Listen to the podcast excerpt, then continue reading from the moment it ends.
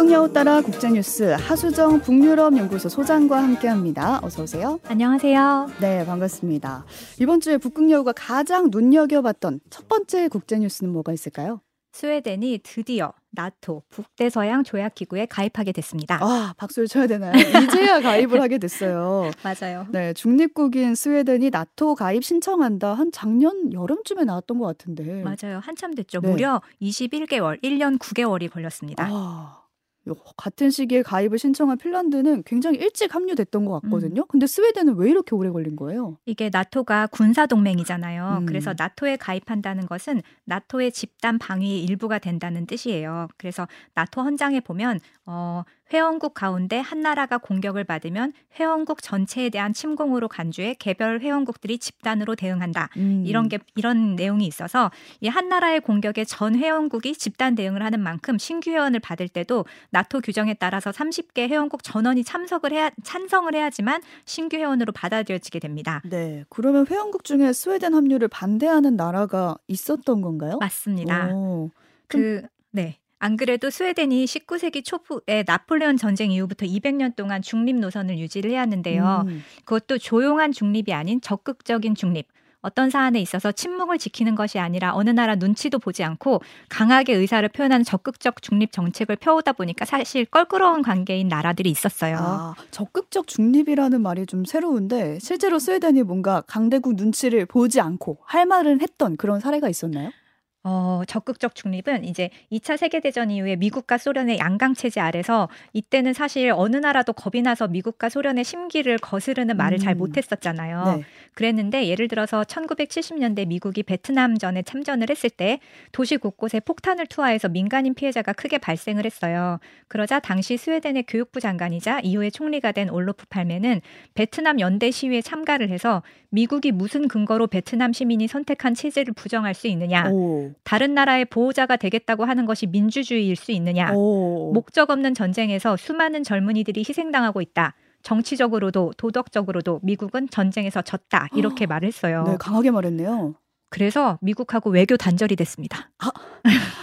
어, 근데 이게 아무리 뭐 양심 발언이라고 해도 미국이 어쨌든 등 돌리게 된 거니까 국익을 해친 거다라고 볼 수도 있을 것 같거든요. 스웨덴 내에서도 뭔가 반발이 있진 않았나요? 맞아요. 반발이 있긴 있었는데 근데 오히려 팔메는 이후에 스웨덴의 총리가 됐어요. 오. 그리고 여론조사에서도 나는 총리를 지지한다는 쪽이 과반 이상이 나왔습니다.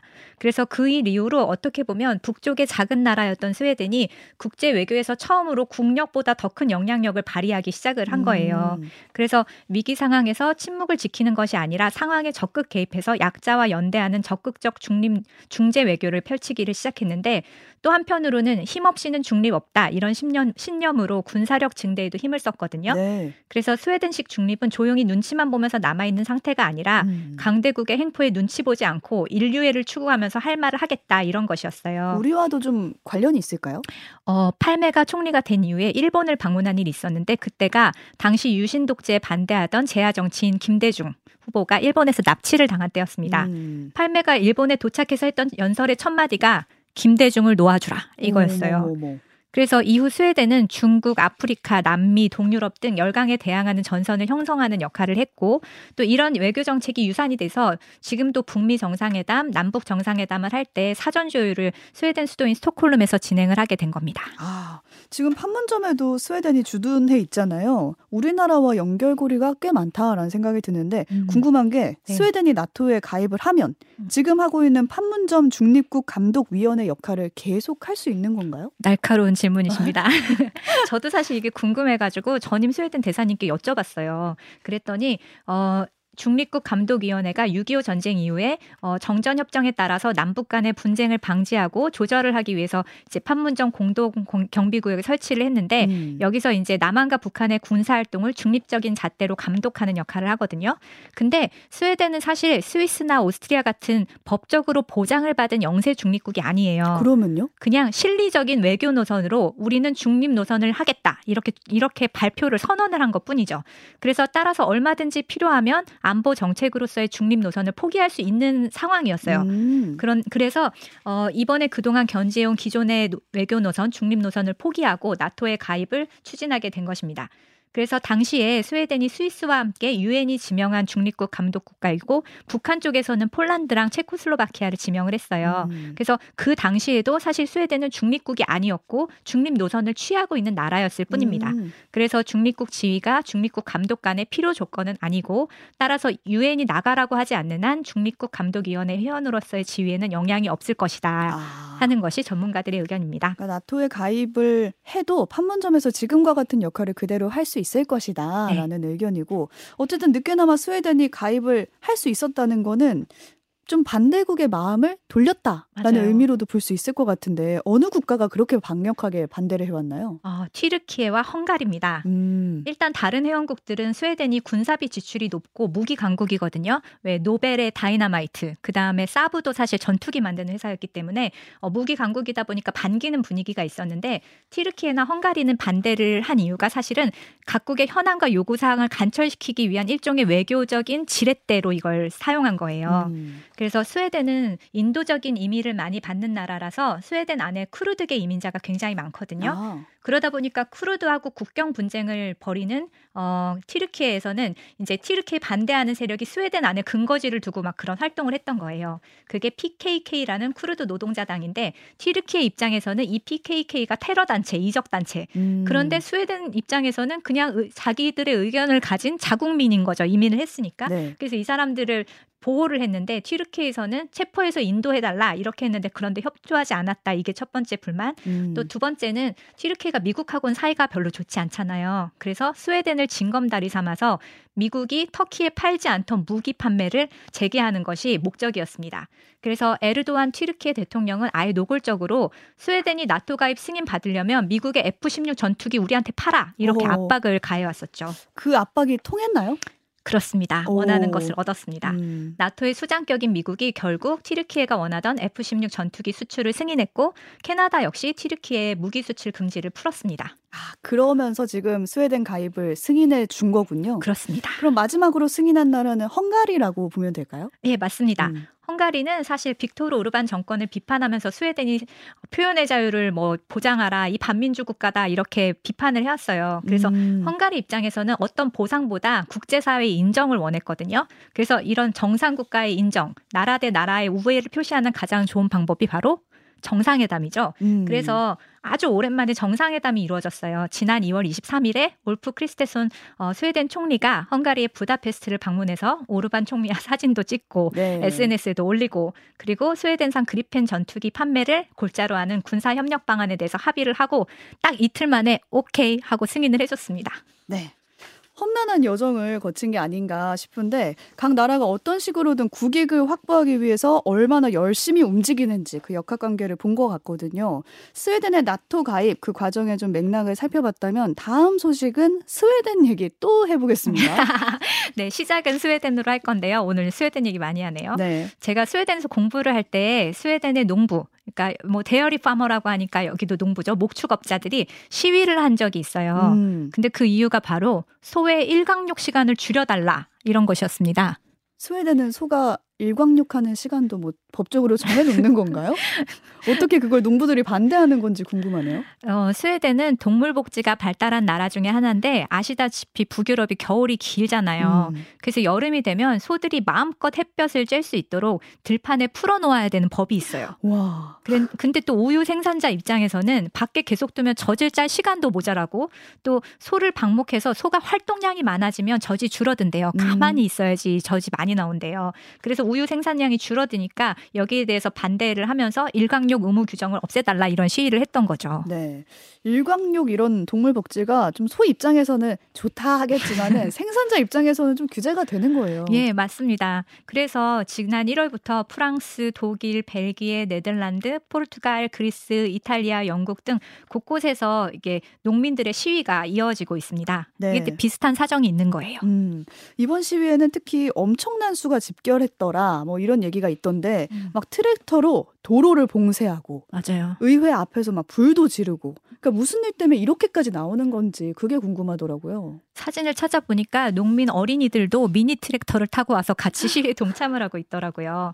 그래서 이번 농민 시위의 핵심은 역시 먹고 살기 힘들다 이겁니다. 음. 어, 우리도 그렇지만 러시아의 우크라이나 침공 전쟁 이후에 어, 유럽도 물가가 급등했거든요. 특히나 러시아와 우크라이나를 통해서 천연가스 등 에너지를 공급받던 유럽은 역대급으로 에너지 가격이 올라서 겨울에 난방을 한 번도 켜지 못하고 지낸 가정이 있을 정도래요. 어머.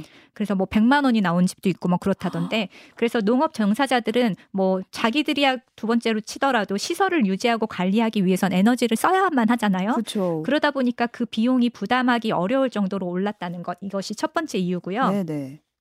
또 하나는 값싼 우크라이나산 농산물 수입 때문입니다. 그래서 자국산 제품이 경쟁력을 잃어서 값이 떨어지고 결국 수입이 줄어든 건데 러시아의 우크라이나 침공 이후에 우크라이나를 돕기 위해서 유럽 연항의 집행부가 집행위원회가 우크라이나 농산물을 무관세로 무제한 쿼터 없이 수입하도록 음. 허가를 해줬어요. 그럼 엄청 싸게 들어오겠네요. 맞아요, 맞아요. 음. 그러다 보니까 밀, 옥수수, 해바라기 씨 이걸로 기름 만들죠. 또 농산물 이외에도 닭고기, 계란, 설탕 이건 다 우리가 항상 먹는 거잖아요. 근데 이런 품목이 면세 항목에 추가가 되면서 그 결과 이제 1억 이것을 수입하는 바로 그 우크라이나 주변 나라 뭐 헝가리, 폴란드, 체코, 크로아티아, 루마니아, 불가리아 이 농민들이 가장 먼저 시위에 나선 이유가 됐습니다.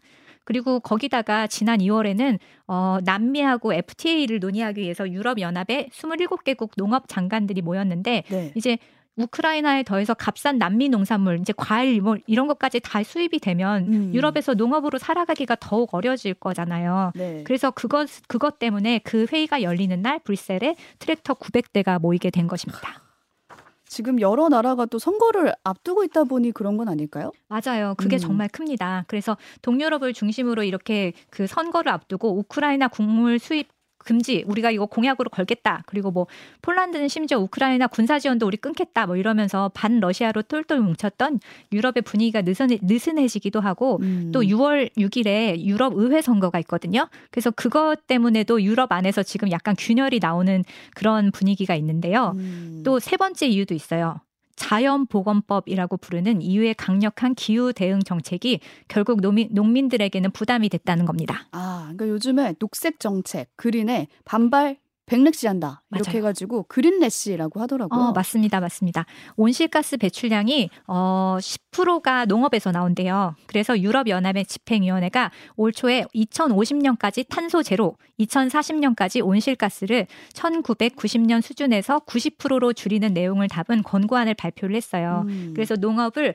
온실가스 감축의 이제 핵심 분야로 지정을 했는데 이를 위해서 일단 어, 농기계용 디젤 연료에 대한 보조금을 삭감하거나 유류세를 인상하는 안을 발표했습니다.